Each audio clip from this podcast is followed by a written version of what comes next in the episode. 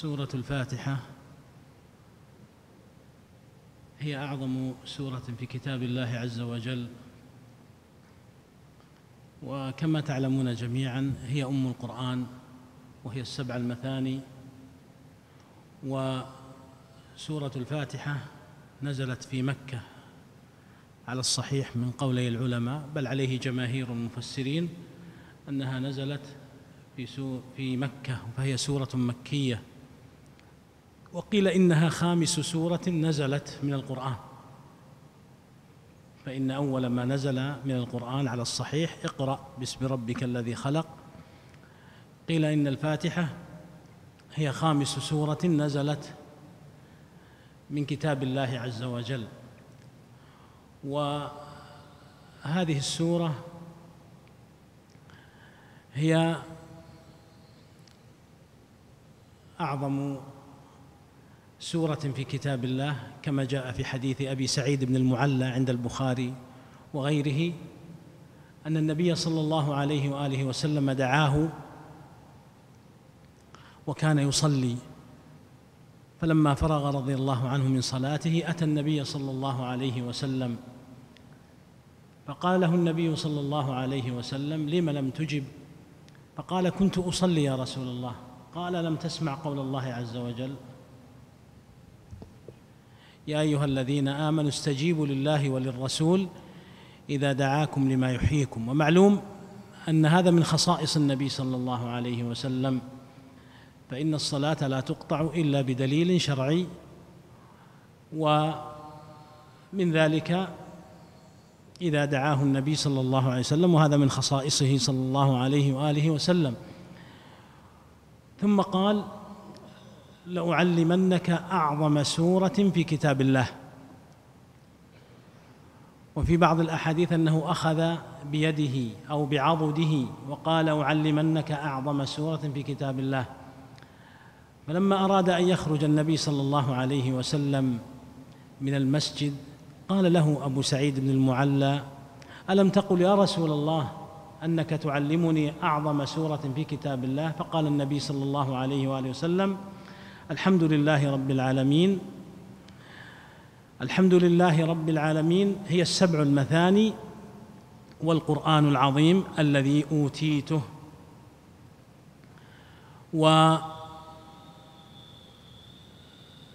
الحديث يدل على أنها أعظم سورة، أعظم من البقرة وأعظم من آل عمران. لكن ها هنا سؤال: كيف نجمع بين هذا وبين حديث أبي عندما سأله النبي صلى الله عليه وسلم عن أعظم آية في كتاب الله؟ فقال أبي رضي الله عنه: الله لا إله إلا هو الحي القيوم. فقال: ليهنك العلم من؟ أبا المنذر، ليهنك العلم أبا المنذر. فكيف نجمع بين هذا وهذا؟ ها نعم، أعظم، أحسنت، هذه أعظم سورة الفاتحة، وحديث أبي أعظم آية، هذه أعظم سورة، وحديث أبي أعظم آية.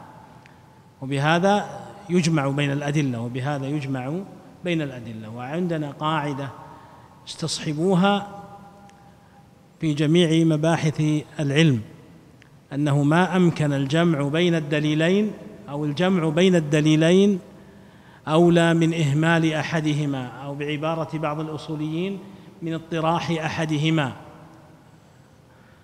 الجمع بين الدليلين للعمل بهما أولى من اطراح أو إهمال أحدهما. وأيضا في حديث أبي سعيد بن المعلى تصريح واضح أن السبع المثاني هي سورة الفاتحة، أن السبع المثاني هي سورة الفاتحة. وقيل في معنى السبع المثاني أنها سميت بذلك لأنها تثنى أي تكرر في الصلاة، لأنها تثنى أي تكرر في الصلاة. وقيل لأنها من خصائص هذه الأمة أو من خصائص النبي صلى الله عليه وسلم، فاستثنيت الأمة بها، استثنيت الأمة بها، ولكن الأول هو الأظهر، ولكن الأول هو الأظهر. ومن فضائل هذه السورة أي سورة الفاتحة أن الصلاة لا تصح إلا بها، أن الصلاة لا تصح إلا بها، كما في حديث عبادة بن الصامت رضي الله عنه وغيره من الأحاديث أن النبي صلى الله عليه وسلم قال: لا صلاة لمن لم يقرأ بفاتحة الكتاب. فهي تثنى في الصلوات، سميت السبع المثاني لأنها تثنى في الصلوات، وهذا من فضائلها، فلا تصح الركعة إلا بها. ولذلك من المعلوم المقرر عندنا أن قراءة الفاتحة ركن من أركان الصلاة، أنها ركن من أركان الصلاة، لذلك سميت بالسبع المثاني.